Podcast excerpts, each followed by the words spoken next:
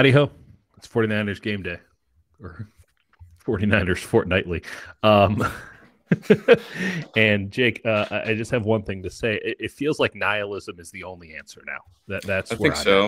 At. I mean, the problem is, I think a lot of Bears sports fans are naturally uh, sort of optimistic or hopeful about the future, or don't have like this sort of beaten down perspective just in all walks of life, and have some sort of sense of, hey, maybe good things can happen in life. Mm-hmm. Whereas, you know, I think we both come from a background of uh, no. bad things should be expected mm-hmm. and disaster is the norm. So I'm, you know, sort of comfortable in this. At the same time, I also was sort of losing my mind yesterday at Kyle Shanahan's press conference. Let's um, let, let's dissect but I guess it's, it's to it's to be expected. You know, he's I guess he's keeping the same. He's the only healthy quarterback as of today. Now, yeah. Wednesday that might change. In which case, the circumstances should be different, but they won't be. And listen, there is a lot of chatter around the NFL right now about what happened to this dude. I mean, it's like almost existential. Like, what happened? And the NFL sort of 10, 10th grade lunch table, much faster to write off Kyle Shanahan than us. And we are ready to write Kyle Shanahan off as not knowing what the fuck he's doing in over his head as a play caller, as the leader of the organization, uh, somebody who's burnt out, and that we had one supernova year that didn't result in anything but you know a banner that only hangs in the locker room, and this is the byproduct of wanting to be a perfectionist in an era of pragmatism. And this Garoppolo thing is a, is a symptom of the overall right. disease. It, it's funny because you know when they came in, it was like, all right, these guys are sort of, you know, th- these guys are going to set us right. You know, they're going to get things in order. They have a plan. Year they one, they did right, and and and it seemed like it was panning out. You had year one where mm-hmm. it was clearly rebuilding. Year two, Jimmy tears his ACL. They're probably going to be bad anyway. Right. Uh, again, and year three, it finally clicked. Right. You know, they mm-hmm. got it all together. Spectacular. Uh, right. They had the right mix of veterans, and then they declined to renew two of those veterans, uh, Emmanuel Sanders and, and trade DeForest Buckner, which mm-hmm. um, I think they probably over. I'm not even criticizing those moves, but I think they over or under considered the leadership void that that left, and, and it wasn't adequately replaced. Okay. I, I think that's a significant factor. Yeah. Then last year, the crazy injury situation, whatever, it's a wash. You only get how many washes stunning. do you get? I mean, I mean, i mean, last year was historically bad for injuries. I, I, I get it, I get it. You know, and you get that wash. That means that you don't get that shit this year. And I think right. that this, that what we're having right now, these conversations that are happening in places beyond us, is the byproduct of you used up your two lifelines. One, your quarterback right. got injured, and two, you know, whatever whatever last year was. So win some fucking games. There are teams right. that win games that don't have everything working for them. And by the way, I, I don't know where the responsibility lies on this. I, I couldn't even pretend to know, but it is awful. Coinc- it is awfully coincidental that the 49ers seem to have so many goddamn injuries. I, I, at a certain point, listen, I'm not saying you know, fire the training staff or anything. I don't know. I don't know. Right but there's something off. It's an Indian burial ground situation. Maybe the AYSO has put a curse on the Santa uh, Santa Clara 49ers. I don't know, but at a certain point, it's happening so often that it can't be just bad luck and coincidence. Right. Uh, I, I think when you go back to it, it's like 2019 was maybe the worst thing to happen to Shanahan. Yeah, that's uh, your that's that's your going that's theory. My thesis. proven more that's and more right every day. Is that because they went to the Super Bowl, they felt like there was no way they could get rid of Garoppolo. It would do too much damage to the locker room. Mm-hmm. And st- so instead of being, you know, courageous and being sort of objective and being like, okay, well, Jimmy actually, despite what we accomplished, everything else worked well around Jimmy. They didn't let him throw in the NFC playoffs. Right. He lost them the Super had. Bowl. They've known like, what they had. We were wrong. By the way, we got a cop to it. We were wrong. Tom Brady wanted to come here. They stuck with that motherfucker, to quote. like it is. It now looks like I, I think I saw in the Chiron the other day is Tom Brady the greatest uh, free agent signing in the history of the NFL. And I, I didn't even entertain the, the notion because I don't have that sort of encyclopedic knowledge of right. free agent signings. I think Reggie White might be up there, but that's another conversation for another day. And it seems like those other days are going to be uh, plentiful once this season is unofficially officially over, as we have said so many times throughout the years here. But um, if Tom Brady is the greatest free agent signing of all time, then the 49ers made the worst football decision of all time by turning down Tom Brady whose first choice was San Francisco and playing in the backyard of where he grew up. So that has right. to also be mentioned. Right. Right. They they fucked up. And, and I think what you're seeing at this point is an accumulation of Kyle sort of realizing like he's like I never liked Jimmy. Why did I why yeah. did I do he's there's a realization that they could have had Brady. Uh, there's the pain of seeing Matt Stafford like go to uh, the Rams and Kyle being like knowing he never had a chance and being infuriated yeah. about that because it was McVay. Yeah. And then it's Rodgers wanting to come and him not even having a chance there. And then Deshaun Watson case like making him not an option. And right. then Kyle's now like, all right, well, it's okay. I'm going to plan for the future. I'm going to get this guy. It's going to work out. Okay, the guy's not ready to, to work in my system. Uh, let's just go with Jimmy. Oh God, Jimmy's not working uh, I I'm done. like, but you know? the, the grand irony is, and I was thinking about this earlier today, and, and stay with me here for a second. Like Kyle is, no one's ever ready for Kyle because Kyle is a perfectionist. And when I say perfectionist, I don't mean that in the sense of like I'm a perfectionist, anything less. Right. Like no, like literally, you have to go hundred for a hundred. This is like some like weird parenting where you don't come back with every answer correct plus the extra credit. You're, you know, grounded for two weeks. And it has beat down everyone. His dad had the same problem. He has this issue. It's it beats him down, and you see him just physically how worn down he is, and that's the nature of being an NFL head coach. But it seems to be taking a bigger toll on him. He was a young beautiful man at one point, and uh, right. still good looking guy. But uh, it's it's not going so hot for Kyle Shanahan, and right. we're in October. But someone posted, I, I, believe it was our good friend Brian Peacock uh, posted. I was just looking at that. That was funny. The video of Jimmy Montero about that. Our guy Jimmy Jake. Jimmy started not because Kyle said he's ready. Jimmy started because CJ Beathard, who apparently is the only quarterback that Kyle has determined to be ready, uh, because he's never replaced he has never replaced a quarterback. He's never done it. It's always been injury. And you can maybe make the argument about Beathard, but even then, I, am pretty sure it was an injury to Brian Hoyer. Um, Jimmy didn't know anything, squat. And it was to the point where he was calling his own plays because he didn't know the playbook. Um, so uh, you're, you're, uh, how did Kyle not learn from that lesson? Every day since then, Jimmy has been worse, save for a couple of uh, Arizona, New Orleans, Seattle, right? 2019. Those are the three days. Those were three legitimately awesome quarterbacking days from Jimmy Garoppolo.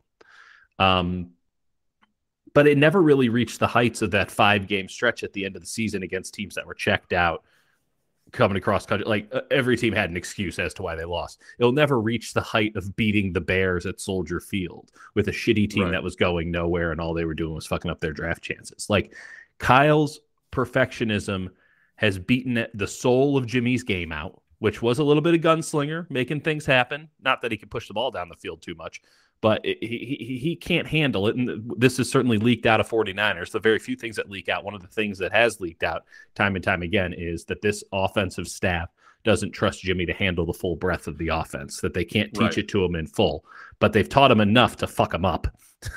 that's that's where I want to go with this is uh, Kyle's had the reputation as getting the best out of quarterbacks for pretty much everywhere he's gone, right? Um, in, in yeah. those situations. He, he's maximized quarterback. Matt Ryan was an MVP under him, and Jimmy for a few years. Uh, uh, well, we can get into it, but like he's been games. successful. So it's like.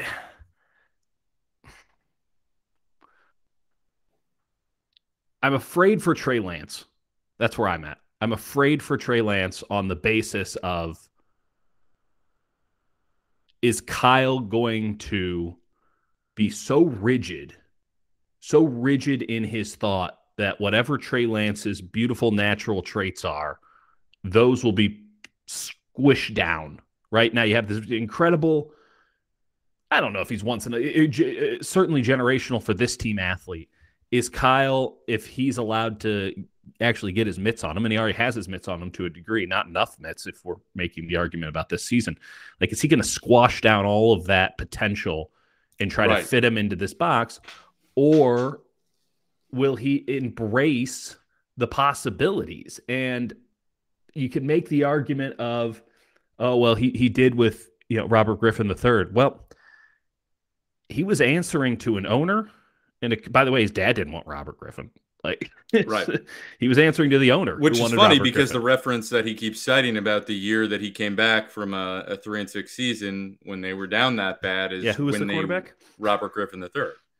Uh, they hated it. I mean, the only quarterback that Kyle has ever loved, and I think I, I just I just pieced this together this morning, which doesn't say enough for me, is Kirk Cousins. And the reason that he loves Kirk Cousins is because Kirk Cousins is a try-hard perfectionist who, you know, will spend all day studying tape and will know every possibility and is just an offensive coordinator on the field. Credit to Kirk Cousins for that. Sharp guy. Um, he's full of shit, but he's a smart guy and he is really, really trying. The reason that he is on the field is because he knows that offense inside and out. And so, if you want to be a perfectionist with the offense, that's a good guy to have there because while he can't execute everything, by no means can he execute everything, he will maximize whatever he's got on a daily basis inside that offense. And he'll run that right. offense, not anyone else's offense, that offense to its maximum potential with that quarterback.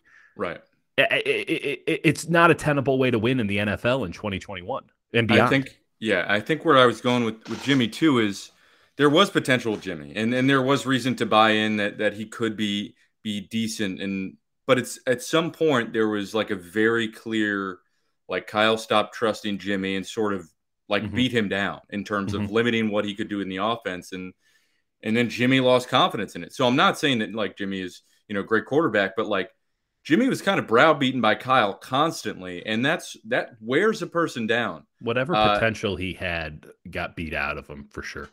Right, and and that's what you said. The concern with Lance is that instead of, and he already said it. He already said it. They didn't build a system for Lance. Uh, they built sort of this all-encompassing system where basically it's the same system, but they just tried to add some wrinkles for Lance. Uh, and didn't That's really fine. build an offense for anybody. And yeah. instead of maximizing Lance's skill set, they're trying to shove him into the offense that was mostly built for Jimmy. And and what Kyle is like, this is a good, this is my offense, and it works.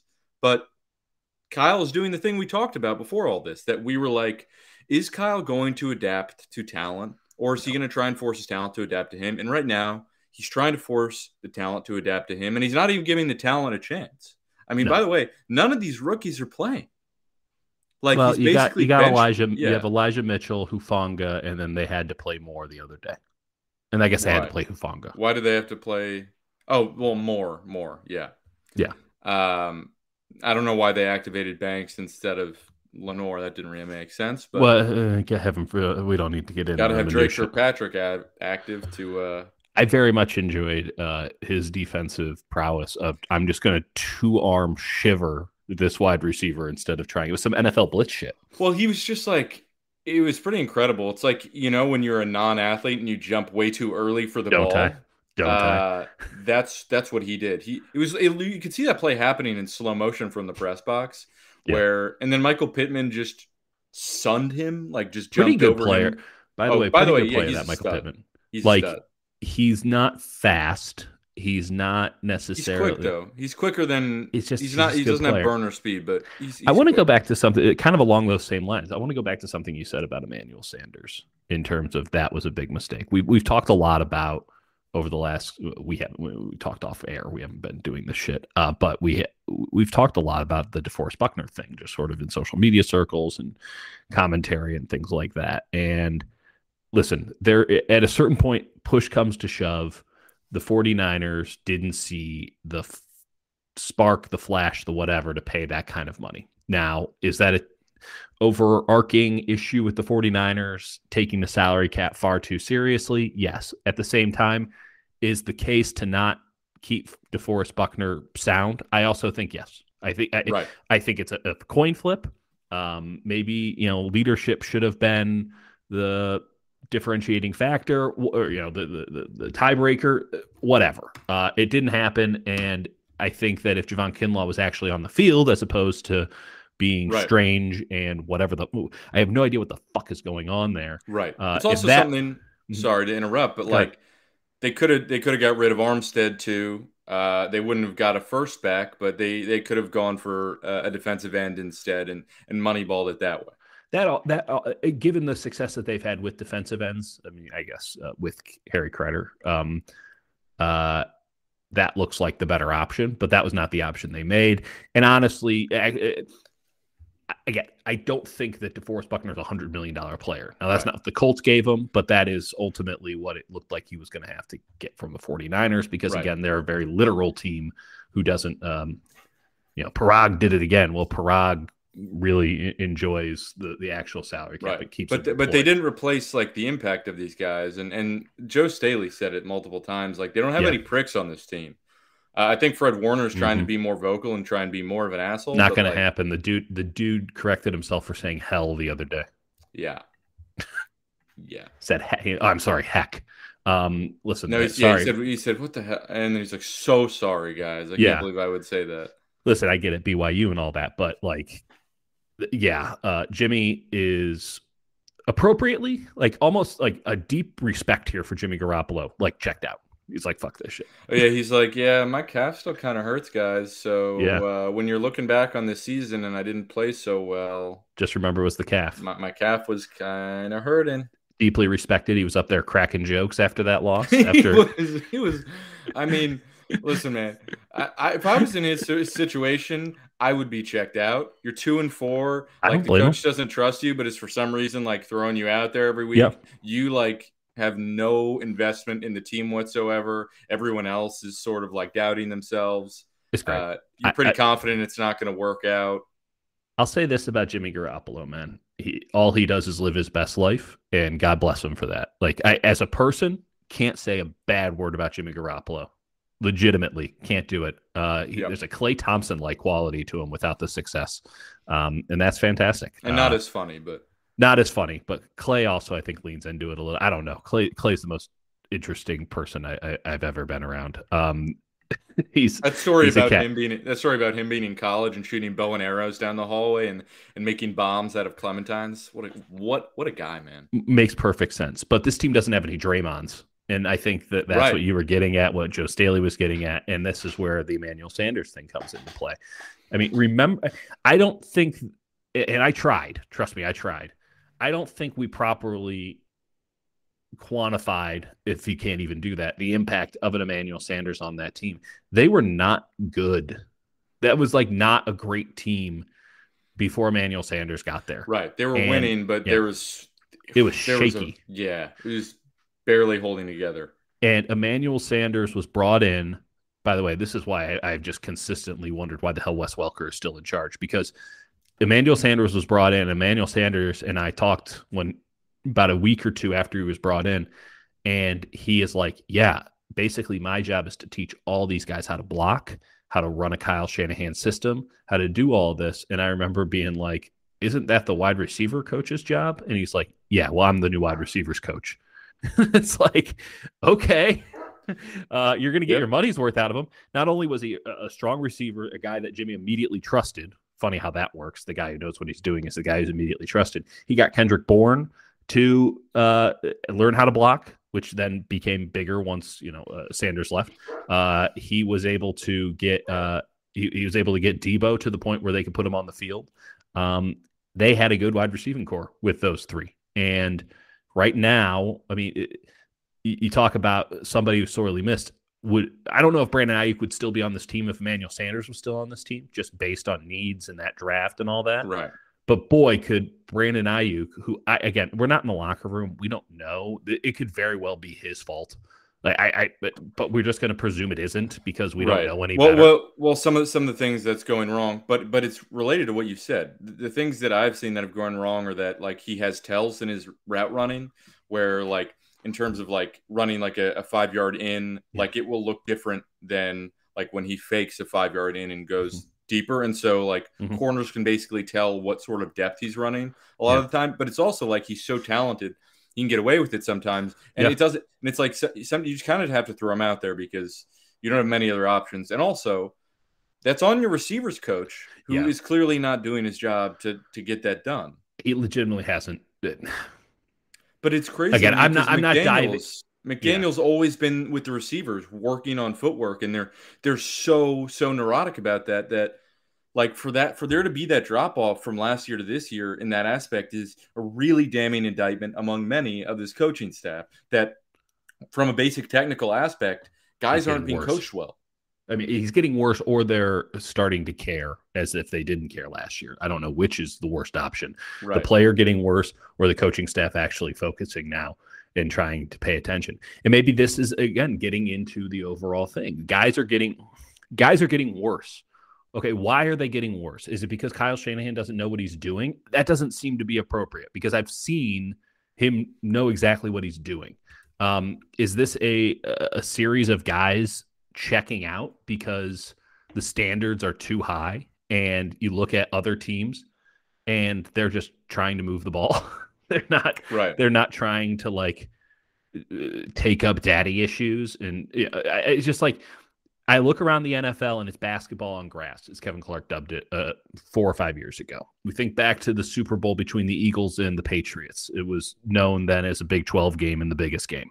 Um, you look at the Arizona Cardinals. Do you think that they're deeply concerned about the footwork and things like that? Yeah, no, listen, I'm not saying they're not technicians right. at all, but it's also just like fuck it. We have right. we have the quarterback. Here's our best athlete. Let's go. You have LeBron James. You should go to the finals. And that's the thing about this whole offense. It's all like setting things up. It's chess, chess play, chess play, and it's like, well, like those aren't working. Sometimes you need a trump card, and you have that. You're just not. Well, you injured your trump card.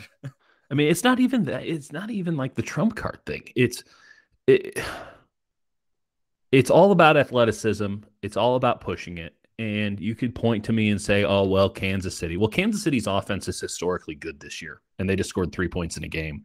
Uh, nobody's done better on first or second downs in the history of the NFL than Kansas City has so far this year. And that's a small sample size comparatively to 16 games, but it's still not a, a tiny one. And um, it's, they might figure it out, they might not. Their defense sucks. And their offensive line outside of Creed Humphrey, our beloved Creed Humphrey, sucks. And yet they still are able to find ways to move the ball because Patrick Mahomes can run for his life and throw the ball deep, and they have great receivers. Um, I, I just I'm looking at the top teams in the NFC right now. The NFC is unquestionably the better conference in my eyes. The top teams in the NFC are the Cardinals with Kyler Murray, the Packers with Aaron Rodgers, the Buccaneers with Tom Brady, who has reinvented himself as like deep ball Tom since he got to Tampa Bay. He's just like, I'm going to do Jameis Winston without the turnovers. How's that working out? Um, who I mean, in the Rams. I mean, those are the teams that have one loss on the season. I might be missing one in, in, in, in passing, but um, with with Matt Stafford. Like, what's right. the what's the fucking common denominator? I mean, you would say, oh, Tom Brady doesn't have a big arm, except for the fact that he has the second best aDOT in the NFL, and he has for the last couple of years. Right. The thing is, they fucking push it. The thing is, and look at how much talent they put around Brady too. By the way, like an mm-hmm. insane amount. Where and then they retained it. Like after the 49ers lost in the Super Bowl, they got worse. They let Sanders go. They let Buckner yeah. go. Like, and they went with rookies instead. And yeah, for expect, one for right. one fucking that, that's cra- that is a great point. For one year, they were good for one year, and then they had to cash it in. Right, and they're like, "Well, the cap isn't sustainable because we got some extensions coming up. Figure it the fuck out, man." Like, Nick Bosa was a rookie. right. He was a rookie. They drafted him second overall. Like, we're gonna have to pay Bosa, so you know we got to pay Bosa. that. Yeah, yeah, like, and it is shit like that. We got to pay. Well, we got to pay Fred Warner. We got to pay you know uh, uh, George Kittle. Why? Keep, keep, keep restructuring and keep. That's what teams do, and eventually it Use does a fucking due. franchise. Eventually, tag, eh? it does come due with the way the Saints are dealing with it. And guess what? The Saints are still fucking competitive. Saints won like, last night.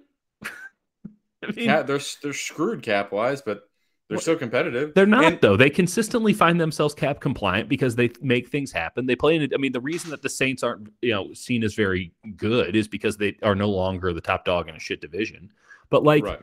It, you think Arizona is just going to be like, oh, guess we're going to get worse when Kyler Murray needs his extension? Fuck no. And right. uh, you got two, you have two ways of going about it. And by the way, the 49ers don't even get one of these two options because they, they don't have the denominator. Like you can go the Seattle Seahawks way where the salary cap is real and uh, the team around Russell Wilson just consistently sucks. Or you can go the Rams and the Saints way, where you just say fuck it at all times. You have no first round draft picks. You consistently sign guys to top level, top dollar. You consistently restructure everybody, and you just keep kicking the can down the road and hope that the NFL's Ponzi scheme continues to bring in more money.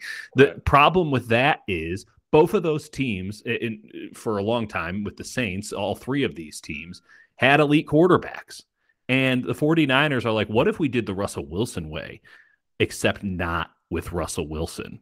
that's the most what's mad- happening. That's the most maddening part about all of this is um, they, the, the way they could have created space was by touching Jimmy's contract. And they said, okay, clearly we're not touching Jimmy's contract. Mm-hmm. So before they even drafted Trey, they were committing, they, they were decommitting from Jimmy. And so you're like sending this message that you don't trust exactly this quarterback, right. but you're also trying to say that you can be competitive with this quarterback. That's exactly right. And then you draft his successor and you say, well, that guy can't play. Uh, but you know, we're still going to compete this year, despite the fact that we've got worse, and our quarterback knows we don't believe in him, and the rest of the team knows we don't believe in him. What do you how, like? How did you think this was going to go? Right. That's and a it's a it's a great point. We're not we're going to commit fully to a quarterback that we're not committed to, and we're going to go completely all in on a quarterback that we don't know if he'll work and you show enough of the rookie where the rest of the team says, "Oh wait, this guy's probably better." Like he's un, like unpolished, but like you see the upside and you like you see the excitement. You're like, "No, no, no, no. we're actually not going to rep him at all." So that way, when we actually do put him in a game, everyone is like, "Oh fuck, what do we do?" One of my main axioms is always never prolong the inevitable. And the 49ers are just like, no, instead, what if we lived in purgatory for an entire season and accomplish nothing out of it, by the way? We'll accomplish nothing from it. Um, and what do you he, mean? Like, what does he mean when he's like not an open quarterback competition? What like? I, I don't does, understand. Never, it's never an open. It's never an open quarterback competition with Kyle Shanahan. It's never. It's never. It's never a battle. Ever. There is a quarterback. That is the quarterback until he dies, and it's not Kirk Cousins. So it's like it, eh, that was. And by the way, people can trace that back to being a big problem where it's oh they thought they were getting Cousins they didn't think they would go with the second franchise tag in Washington so they didn't you know they didn't scout right. quarterbacks and that all this shit. insane like they're like oh well we didn't but it's perfection it's all part of the plan Kyle right. has his binder and if the binder if it doesn't say what the binder is he has no ability to adapt I see a lot of my old self Remember in Richard Kyle Sherman? Shanahan Remember Richard yeah. Sherman when they were like oh we thought Richard was going to be around and then he went to Tampa. How does that? Ha- how, how is there intel that bad? No, there's there are lines, and, and, it didn't happen as a courting, and so now I'm going to act out as petulant and angry, and it's somebody else's fault. I mean, it's this is by the way, this is a byproduct of fucking nepotism. This is what happens when daddy gets you the job. You know, everything has just been lined up, and you can point to you say, "Oh, where's Kyle Shanahan's adversity?" Kyle Shanahan's adversity was he ripped his calf open on a goddamn fence like that that's it. So he couldn't be a quarterback anymore. He had to go be a wide receiver at Duke and Texas. Like that's that's that that's his adversity. Um it's been silver fucking spoon. What was his internship? What was the fucking tough job that he had out of school? He had to go work for the Tampa Bay Buccaneers as like a defensive assistant. Like he's just he was given a job in the NFL. He's smart enough and capable. He's clearly capable enough to keep moving his way up. But you know, wh- where is the kick in the teeth been? Where has where has something gone off schedule for him? You could say, oh well, you know, Dad got fired in Washington, or Mike Pettine was a shithead coach in Cleveland. All of these things allow him to maintain his ego. None of this has none of this has knocked Kyle Shanahan down a notch. And this is unquestionably a situation where it's his fucking fault.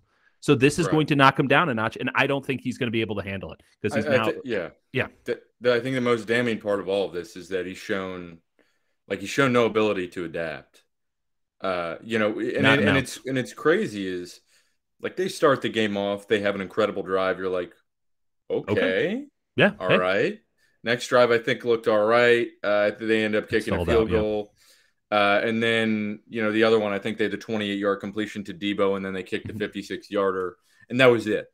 And yeah. by the way, they did not run a bootleg. They opened up with I think two or three bootlegs in the first. No, no, drives. no. He he. I ran bootlegs. I ran bootlegs. I just want three and out. It's it's amazing. Those three plays apparently don't count. I so like that was the insane 15, part to me. Fifteen fucking plays. Kyle Shanahan alluded to. Apparently, right. Apparently, Darius Leonard pointed count. it out. Darius Leonard was yep. like, they they they stopped doing the misdirections run runs that were working so well for him. By the way, they started putting in Hasty uh, like on every third down in, in situations where Hasty, who by the way has a uh, a pass blocking grade of twelve per. I love Hasty. Focus. I love Hasty, but like the idea, no. like he's not a capable third down back. No. Um, like he isn't. He can't catch and he can't block. Those are the two things that you need to do if you're a third down back. He's a lead back or nothing. He and once you got Elijah Mitchell, he became completely expendable. Yeah, he so he went away from the misdirection runs, which Darius Leonard pointed out, and then mm-hmm. he didn't run a bootleg. Uh, I believe from halfway through the first quarter right. until that drive early in the fourth quarter. Could didn't run a single one. Can you imagine like, if fucking Kevin Stefanski, when he was with the Vikings, or you know Kubiak, who's with the Vikings now, or fucking Sean McVay when he had Jared Goff, exactly just decided just decided we're not running bootlegs anymore. It's not only the fucking basis of the goddamn offense, the Kubiakian offense, which is now known as the Kyle Shanahan offense or the McVay offense. It's not only the basis of that outside zone thing, it's also the only thing that allows shitty quarterbacks to be viable right. in that system. And uh, this is at this point, I'd rather have Jared Goff under center than Jimmy Garoppolo right. because at least maybe he'll bootleg accidentally. Well, I'm reading like I'm reading his response, and it, it just doesn't make sense. Uh, no. He's like, you know, we tried some screens, we, we fumbled some snaps, you know, we had some penalties. Uh, it's like, well, I know. I'm asking you about like the play call of just yeah. um, this thing worked, uh, and I know you clearly know more than like you know talking to Kyle in the sense. We clearly know more than we do about football, but I mean, we saw something working. Everyone saw t- like two things working, mm-hmm. and for no explicable reason, you went away from them.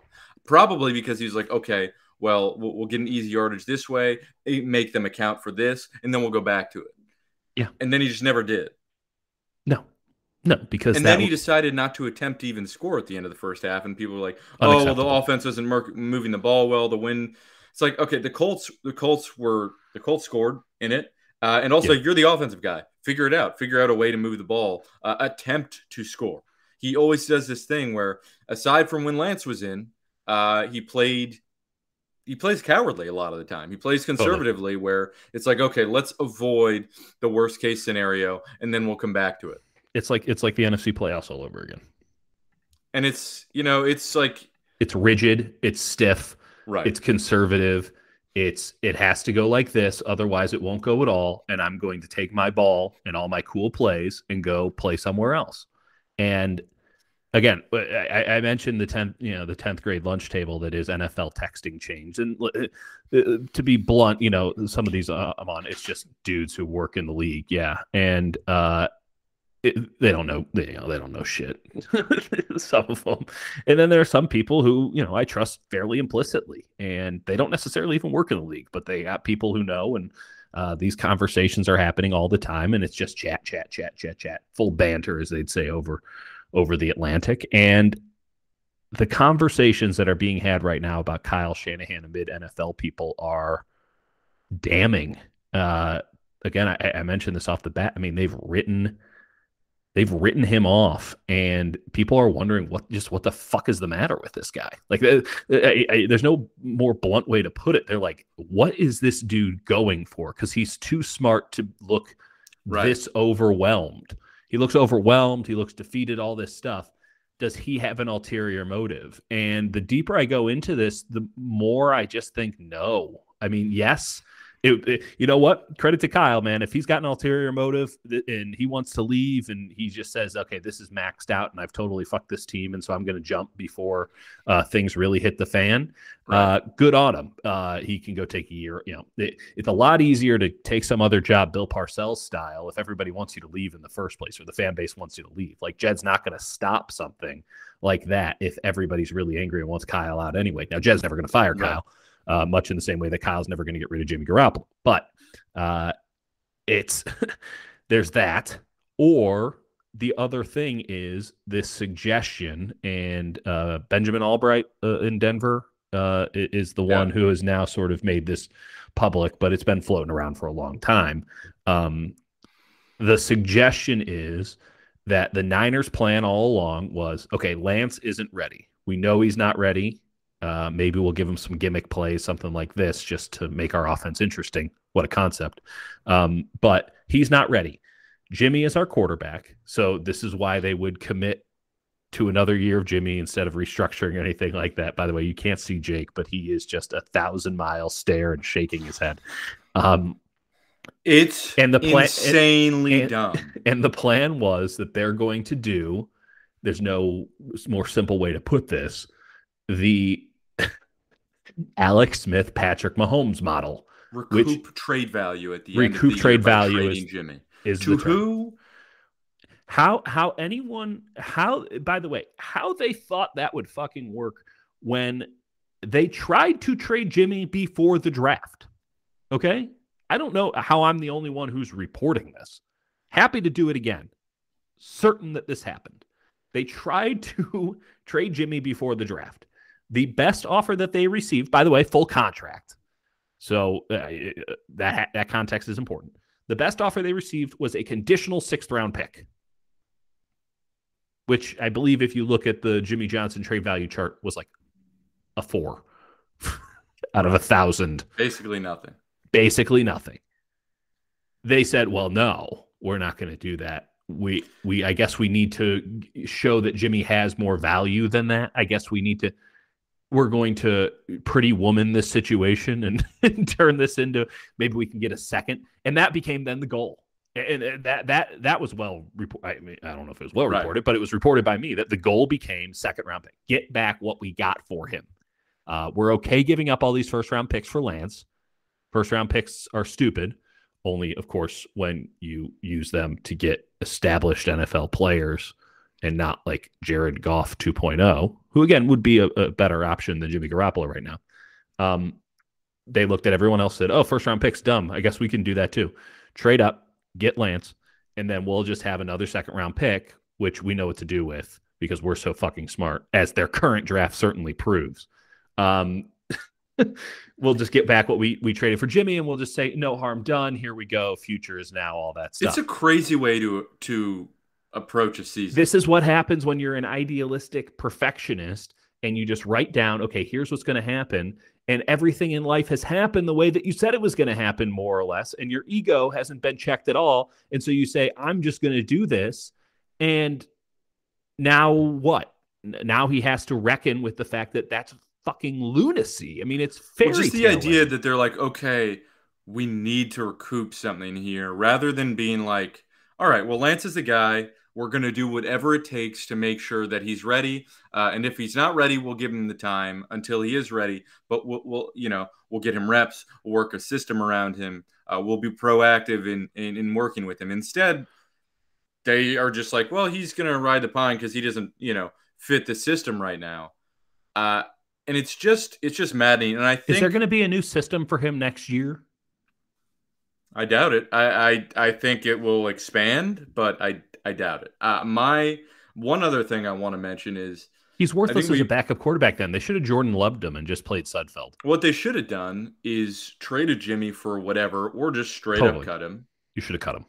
Uh, and by the way, you... that's why they only got the six because everyone's like, oh, they're just going to cut him. Right and then we so don't have they to should have taken that contract. money uh, and done whatever they want with it. Uh, they could have added other edge rushers. They could have added a premium corner. Uh, do do what, whatever the hell you want with it. Um, Smorgasbord it. L, Make a little L, charcuterie like, of players. You know, like get get somebody like acquire a bad contract and uh, get a draft pick. You know, with, totally uh, NBA style uh, because you have extra money. Instead, and, and what they could have done is sign like Andy Dalton or even fucking Mitch Trubisky for like mm-hmm. I don't know, like ten million dollars at the most, mostly non-guaranteed. Mitch Trubisky's on a two million dollar contract. And instead of doing that, they said Jimmy knows the system. The system is perfect. It's such a good system. Uh, system uh, we're going to stick with it. He can run the system. This is a fucking cult. it's really baffling. And I think one one thing that I, I want to mention is, uh, like, my, I was joking with it uh, I was joking about it, but like LaFleur mm-hmm. and Saleh. With Saleh, the, he was like the quality control everywhere. You know, yes. like you have quality controls and other stuff, but like the reason the defense was so tight was because he was there and you know he saw everything and he was mm-hmm. so in tune with the defense and knew his players so intimately. Mm-hmm. Uh, and I'm not saying DeMeco Ryans has done a bad job, but like he's also it's his first year. He's like trying like he's hard. only spent time with the linebackers. It's a lot. They've been fine, by the way. I mean, I, I, think Azeez has been incredible. Azeez is incredible. And then um, the other thing is yeah. LaFleur. Like, I'm not even saying like LaFleur is a genius, but no. I think like the 49ers brain, it was like 50% Shanahan and a mm-hmm. quarter LaFleur, a quarter McDaniel. And they lost a quarter of that brain and didn't replace like LaFleur with anyone else. And it's just McDaniel and Shanahan. And so, like, as brilliant as those two guys are, and they are very smart, yeah. Uh, they're missing like a voice that they used to have to bounce ideas off of. And well, they used to talk let's about. Take it, let's take it one step further than that. Like, how many times has Kyle has literally taken Mike McDaniels from the depths, right? Like in a literal sense. Um, I guess not a literal sense. He wasn't scuba diving or anything, but like right. in the in the, the emotional, sense. yeah, in the in the way that you're you know, thinking, not in like a football, like oh he saved him from the Houston Texans. Like right. this dude was going through some stuff, and Kyle Shanahan was his sponsor effectively, right, and brought him back, and he's uh he's a, an incredibly bright football mind who is focused on the running game for the last few years and who has openly said that he won't take another job anywhere because he is Kyle's guy. What kind of what kind of right I, I hate to do that. I hate to do this because I like Mike so much, but like what kind of pushback is that guy really giving to Kyle Shanahan? Right. That's why you need like another voice in the room. You have LaFleur. Right. It's like at least they no had two guy. to one, you know? I think like I, I, I need to even look up what his title is, but like they don't have anyone else in the room. Like I think they're trying to uh, groom. You tell me like, Rick Scangarello isn't. No, I was talking about Bobby Slowik, offensive passing game specialist. Uh, I think he's the guy that they're trying to groom to be the next one. But it's like he clearly doesn't have the voice. Like Kyle, no one. It's, Kyle it's all is putting sycophants around him now. Right, and and and LaFleur, and not McDaniel, not by yeah by accident, but right. Still. But but when they had both of them, there was like a sense of like okay, like we can work together. And it's also two voices coming together is an easier pitch. You know totally. what I mean? As opposed to one. Like even if McDaniel does have something, he doesn't have his other guy to to back him up on and say, Kyle, LaFleur, here's where I need wrong. you to I need you, you to, know? I need you to back me up here. We got to go to Kyle with this, and it's easier to have right. two voices going. And I think that's a massive part of this. Uh, totally. and and you look at like LaFleur and Saleh, that's the Jets are a cursed team. I'm not. I'm not even saying that's not going to work out. No, that's a tough but situation. and let's also establish that Robert Saleh was also the opposite of a Kyle Shanahan. I, I don't th- I, I want to be clear about this. I don't think that the 49ers have like lost the locker room or anything. Right. And there is the utmost respect to Shan- for Shanahan as a play caller still in that room because the vast majority of players have seen it before. Um, or at least the ones who were there in 2019 know when it works, it works spectacularly. And there's something magical about that. And we're not in these meeting rooms where he's breaking down the, the game plan for the week. But if you execute what he puts out there, it, it's right. going to work. Um, the problem is that he's asking too much of these players right now. And, and the I, I, I he hasn't lost the room. I don't think that that's going on. But Robert Saleh is a very warm man. Kyle Shanahan, I don't know if I'd describe him as a warm man. No. And there was a balance that could be struck there between Saleh, right. who had a lot of autonomy, a tremendous amount of autonomy, especially later on, to and listen, he was an offensive guy originally. So he he would he would have input. He would he would have input. You could go to him if you were on offense about things if you didn't, you know, want to go to Kyle or one of Kyle's two, as they have been referred to me, his lackeys.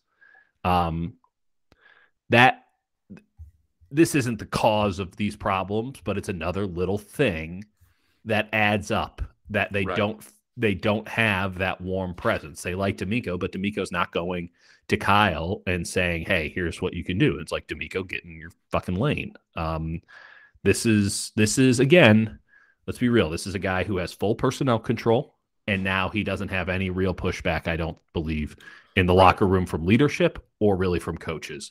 And when yeah. you're asking for perfection in a league where that isn't impossible, this is a good way for everyone to spiral out of control. I also think um, in the immediate term, he he's looking at next week as like, okay, well, it's the Bears, and if we do the bare minimum, like and just have Jimmy run the offense, it's safe, you know, et cetera. So I, I think he's coming with a scared approach of the Bears suck, uh, and this is obviously a game we need. And he's thinking he's like, in, I can't afford, for a world of pain. He's in right, I can't afford to to throw Trey out there. Where to be honest, like if they do just you know stop with all the DPIs and there's no sign that that's going to stop by the way because they mm-hmm. just keep execute failing to execute in a number of ways. But I think that's his approach. It hey, if we beat the Bears, uh, then we're back to three and four. We got the Jaguars in a couple of weeks. That's a win. And we split one with the Cardinals and the Rams, and then we're at five and five, and then we can figure it out. Yeah, just I, just do that. Just just right. split one with the Cardinals and the Rams, two of the best teams in the NFL who will absolutely destroy the 49ers right now. I don't care. I don't care about the Shanahan complex. That's over. Oh yeah, that's that's they're in. Uh, by the way, I, yeah, I legit think that if they think that the Bears are just oh well, they played like shit against the the Buccaneers and this and that, they're in for a world of hurt. What's the one thing that has burned this team more than anything else over the years? Mobile quarterbacks. Justin yep. Fields is gonna. They might not call those plays, by the way. Matt Nagy uh, on the COVID list, so uh, probably a win for the fucking Bears. But uh, they might not call any plays for Justin Fields to run, but given the state of that offensive line, he's going to be running. And they have a top receiver. They have good tight ends. Um, actually, kind of like all their receivers. Uh, if Fields can just do that Kyler Murray thing from years prior to this, which is a lot easier said than done, but yeah. certainly he is a player of uh, elite athletic ability. I mean, uh, are you kidding me? Yeah. Then the, that defense, that defense no, is good. Both these teams are bad. Both these teams are bad. No, nah, um, I, I, you see, here's the thing: the bear, the Bears are bad, but the Bears are in their own way. And so, the 40, I mean, the 49ers are in their own way too. Yeah, but the, you see, one team actually has a quarterback who can make something happen. Well, the 49ers do too. He's just not playing. yeah, no, no. Um, and, that, and that's the thing. If he's not healthy, then we're just going to do purgatory again. If he is healthy, now Kyle has deliberately made a choice and again, as, as I wrote, I mean, he made a choice of self sabotage. Um, there's just nothing good that can be accomplished by playing Jimmy Garoppolo in this game. And you say, oh, well, they could win. They can win with Lance, too. In fact, I think that anyone who's watched both quarterbacks this year would say they have a better chance of winning with Lance.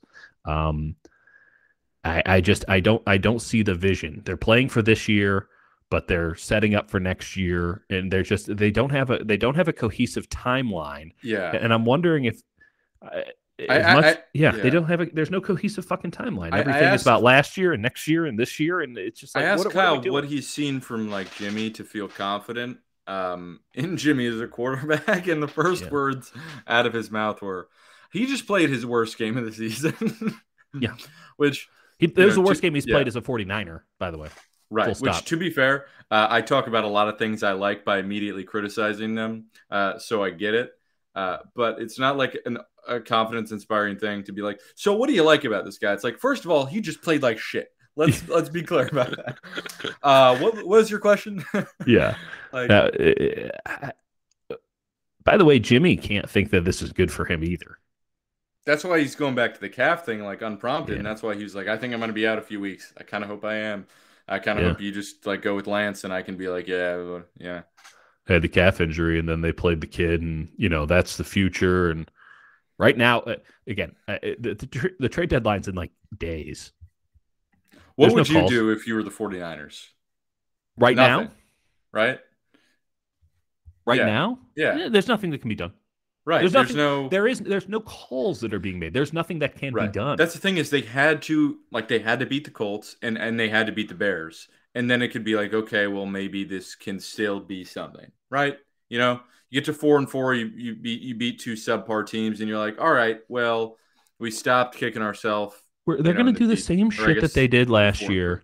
Same shit that they did last year, where they pretended like they could make the playoffs all the way up into December, and then guess what? That they was didn't. nuts. You remember that? I remember when, when they were like two or three games under 500, and they're like, well, the you know, if we just get to eight and eight, like, back in back when I was with the Washington Redskins in 20 dude, and then we finished ten and six and won the division. And it's like, how'd it's that just, work out last it, year? Kyle? It just feels like Kyle is gaslighting all of us because it's like you you sent the message. You were the one who did this.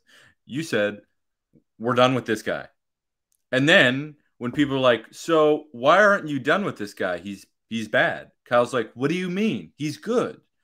I, I, love this guy. He's really good. But I mean, well, I don't love well, him. I actually hate him. This is uh, the but... this is the other worst part. He, he, coaches like he loves him.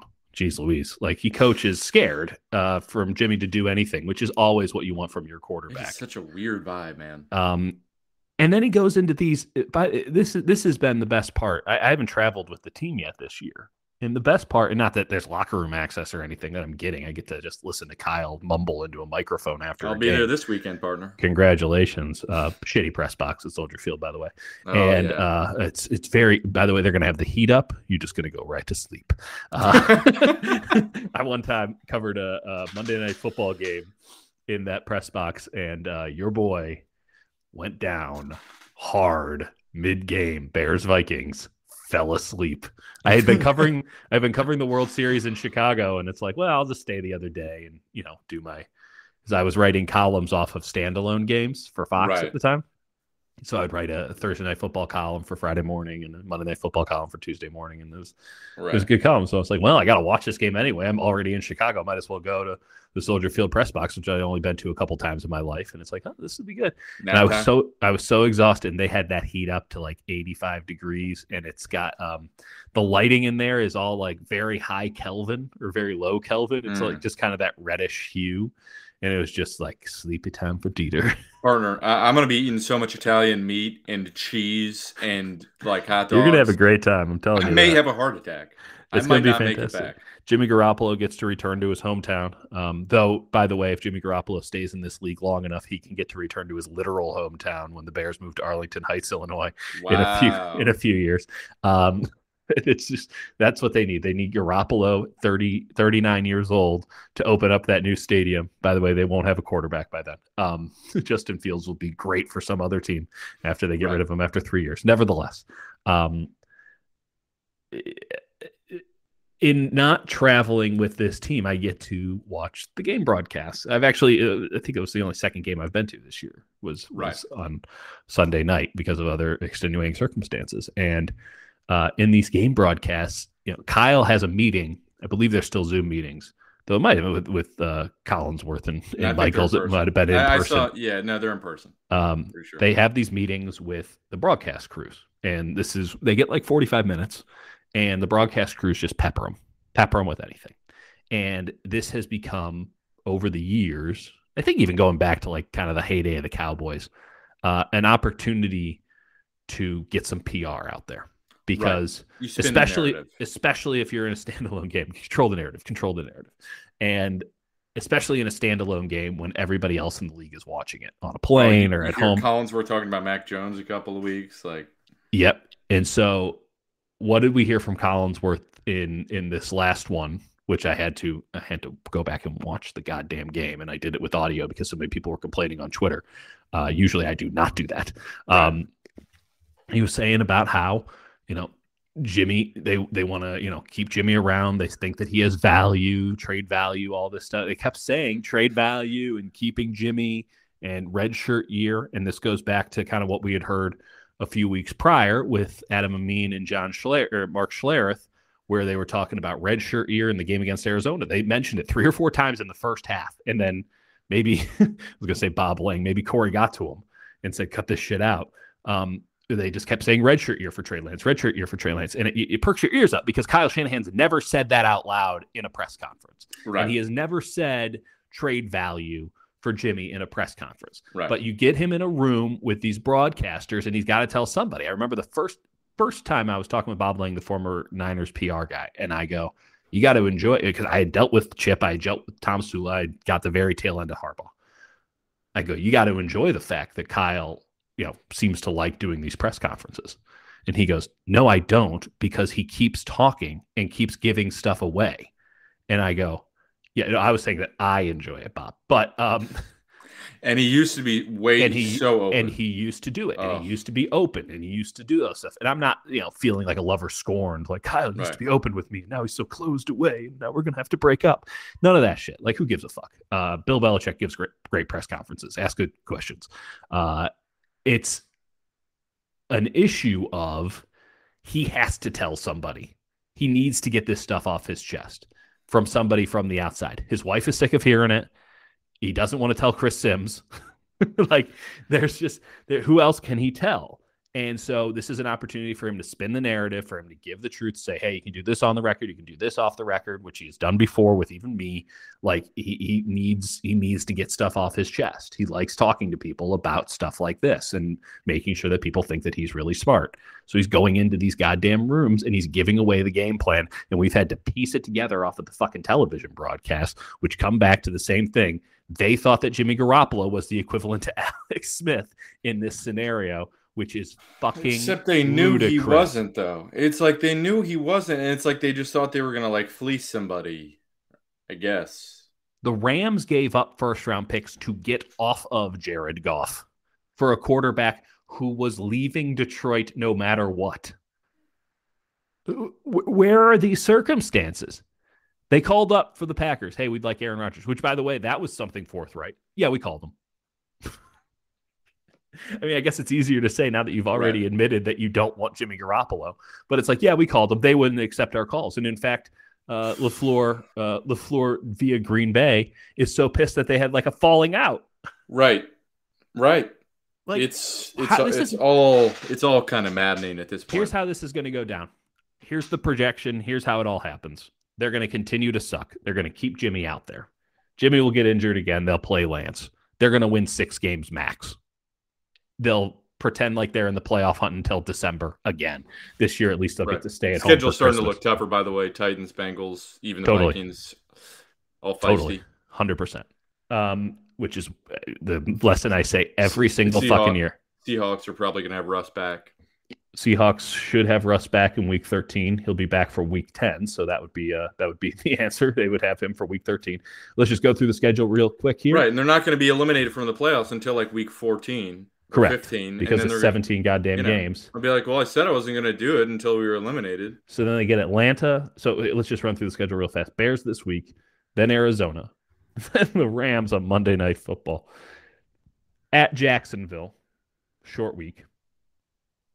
Maybe who has won a game? Jacksonville's won a game. Versus Minnesota at home, coming back. At Seattle, Sunday Night Football. At Cincinnati, versus the Falcons at home. Short week before Christmas at Tennessee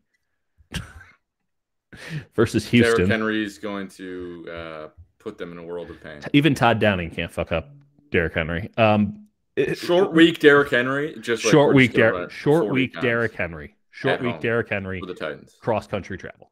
Short week, Derrick Henry. Cross country travel pre Christmas. You uh, basically uh, have to like get every offensive drive to work and just you know. I would like to. Fir- I'd like to firmly establish that this team will already been eliminated by then. I believe, uh, just by virtue. Um, and if not, they would, in all reality, have been eliminated because they have. I'm looking at one, two, three, four, four more losses on this schedule preceding the game against Atlanta.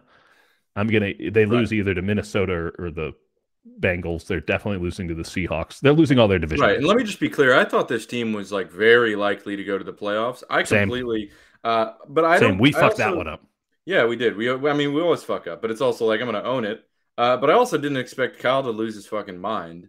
Uh and just yeah. you know it's it's one it's the funny thing about all these games is like all of them they could have won if they didn't just like fuck up in pretty miraculous ways. But like and not just in one way it was, it's been in like three astounding ways. So are you of are you of the mindset that they they could have won those games, or that they this is it, and that they can get over that hump, or no. that's as good as it gets, and it's about to no, go no, even further. I, I was coming from the perspective after the like going into this week, just sort of being like, okay, let's see how this goes. Mm-hmm. Maybe these were sort of like fluky things where mm-hmm. it's just weird, you know, mm-hmm. and they just like cleaning it up. And you know, the argument is going to be like, Nope. For some people, it's going to be like, well, it was rain. You know, it's like the Colts played in the fucking rain too. That doesn't Carson it, Wentz. This is just who they are. They're a sloppy team that like doesn't know what its identity is because the coach was non-committal on on his quarterback situation, uh, yeah. and has been mixed message in every single thing he's done. And no one, I I don't think he's lost the locker room, but I think people are like starting to question themselves and and people are pressing. You know, like Josh Norman's a ten year vet, and he's like, yeah, like the corners feel like they have to get an interception, and so that's part of why they're making mistakes because they're pressing so hard to, you know, you know, they don't trust yeah. the offense to succeed. So they're like, all right, we have to get an interception, you know? It's all it's all it's all erratic and, and anxious and, and everyone trying to be a hero and, and no one can. Because nothing is being accomplished this year. And that's the worst part, right? Nothing is accomplished. Nothing is accomplished by doing this. Um, the same way nothing was accomplished last year by, you know, okay, rolling out Beathard and, Mullens again. Why do we care? Like what's happening? You can't right. you they're not even taking the small advantage that they have, which is that they can push this thing forward towards next year. They can shine they can flash the keys, the shiny object and say, "Yeah, but next year's going to be great." And everything right. that they're doing right now is sabotaging that. So here's how it's going to go down. They're going to continue to lose. They're going to continue to trot Garoppolo out there for no good reason. At a certain point, we're just going to say it's it's it's happening. Um, we're just going to give up on fighting it uh, because it doesn't matter. They will continue to do all the strange things that they have done up until this point. More players will get injured. They'll win a game or two. People will pretend as if, oh, everything is fixed. It will not be fixed. Uh, it will just be circumstantial. And then at the end of the year, they're going to need a head. They'll play Lance for a couple of games.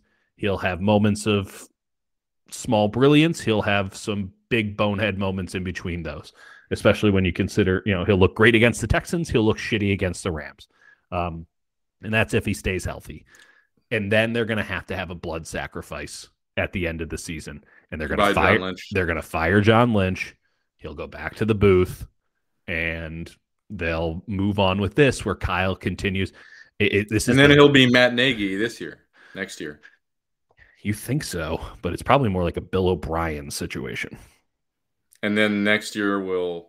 Here's the difference, though. Bill O'Brien won 27 games out of like 27 and 40 or 27 and 21 before he got Deshaun Watson. That's pretty nuts. He won four fucking divisions. Yeah, it wasn't a good division, but whatever. He won the division a lot. They kept winning games. He was just an egomaniac prick. Right. right. so he got fired. He right. pushed he pushed a little bit too hard. The owner died. Uh, the son was really into this, you know, uh, snake charming preacher, and uh, Bill O'Brien thought that was a window, and in fact, it wasn't a window; it was a trap door. That's what happened there. What it, Kyle, Kyle doesn't even have the wins right. Again, he's, all he's got is one banner that only hangs up in the goddamn locker. Room. Right. That that's something is there's going to be continuous moments throughout the year where people are going to be like fire Kyle, understandably. Yeah. Uh, and saying he's on the hot seat. He's not going to be on the hot seat this year. He's not just mm because it was meant. It was billed as a project uh, he is on too good of terms with Jed York, and that's well, Jed, kind of Jed has to, down to Jed has to think back to the fact that he went one and done twice, and he fired he right. fired Harbaugh, and so the question that's going to be in his mind more than anybody else's, and this is a very fair question, is if I get rid of him, then who? And the problem is, the longer you hold on to that, the more you don't realize. And I, let me let's just pull back the curtain. This is Dieter Kurtenbach relationship 101 from firsthand experience. The question isn't if not this person, who? The question is anybody. Right. the answer becomes anybody because it's a toxic situation and you got to go. And uh, you can create all the narratives in your mind and th- at a certain point, and it doesn't even have to be acrimonious. It, it, doesn't even have to be losing. At a certain point, it's anybody else, and um, or nobody, just just anything that it, it feels like it feels like that's where this is heading unless he can get Lance to work and he right. doesn't it doesn't sound like he has any interest in accepting the L and moving on to that stage of this situation which is inevitable and the longer he puts it off the tougher it's going to be for him and it also run. feels like he's just lost his creativity, his his happiness, and like his his joy for the game. Nothing. Like, Got nothing. It's a miserable and he, and he admitted he's out of a play play calling rhythm, which which which is a pretty astonishing admittance when you know uh, he's he's the team. It's all him. Like, and if yeah. and if you're like supposed to be Jesus in this scenario, and Jesus is like, guys, I don't know, I'm not really feeling it. you know, you know those miracles? I just don't know. I'm just not in a rhythm right now. I'm gonna I, keep sleeping for a couple of days. He's turning he's turning water into toilet toilet bowl wine. You know, it's just not. it's nothing's going right. You wanted forty fish. Uh guys, I'm gonna go take a nap. It's tough. That's what I'm saying. He's gonna tough, tough times, partner. Three days. Can you give me like another week or so? I'll deal with the rock then. He's trying to walk on water. He's just slipping. He's just getting his, his one foot keeps going in. soaked. Oh fuck! Damn man, the tax collectors are still in the temple. He's like Jesus. Jesus Christ! There, uh, I, I wish that there was like, there's no, there's no fix. Um, there's no fix. Just rip off the band aid. Never prolong the inevitable. Nothing that Trey Lance does this season is disqualifying. And by the way, like it should be noted that around the league, players are getting less and less time than ever. And I think that's a good thing. Uh, now, yeah. maybe this doesn't apply to Lance. Uh, I think Cowherd has the thing about like, you know, the 10,000 hours rule or whatever, some Malcolm Gladwell bullshit. Um, but you think about quarterbacks growing up these days. I mean, they just, they're just throwing all the time. Dude, uh, Kyle said it. He fucking needs experience, man. Like, so, yeah. He said Trey has to play. He said earlier in the offseason, he's like, he won't even gonna, practice him. He said, he said, we're going to make sure that Trey goes through another, he never goes through another year without playing. That's what he said this offseason. Then he played him once and he goes, well, my job here is done. I'm done with this partner. Uh, I'm gonna I'm gonna go eat some chicken salad and uh, maybe take a, a nap. Sounds good, buddy. He's killing us, partner. He's killing us. It's okay. There's only months left.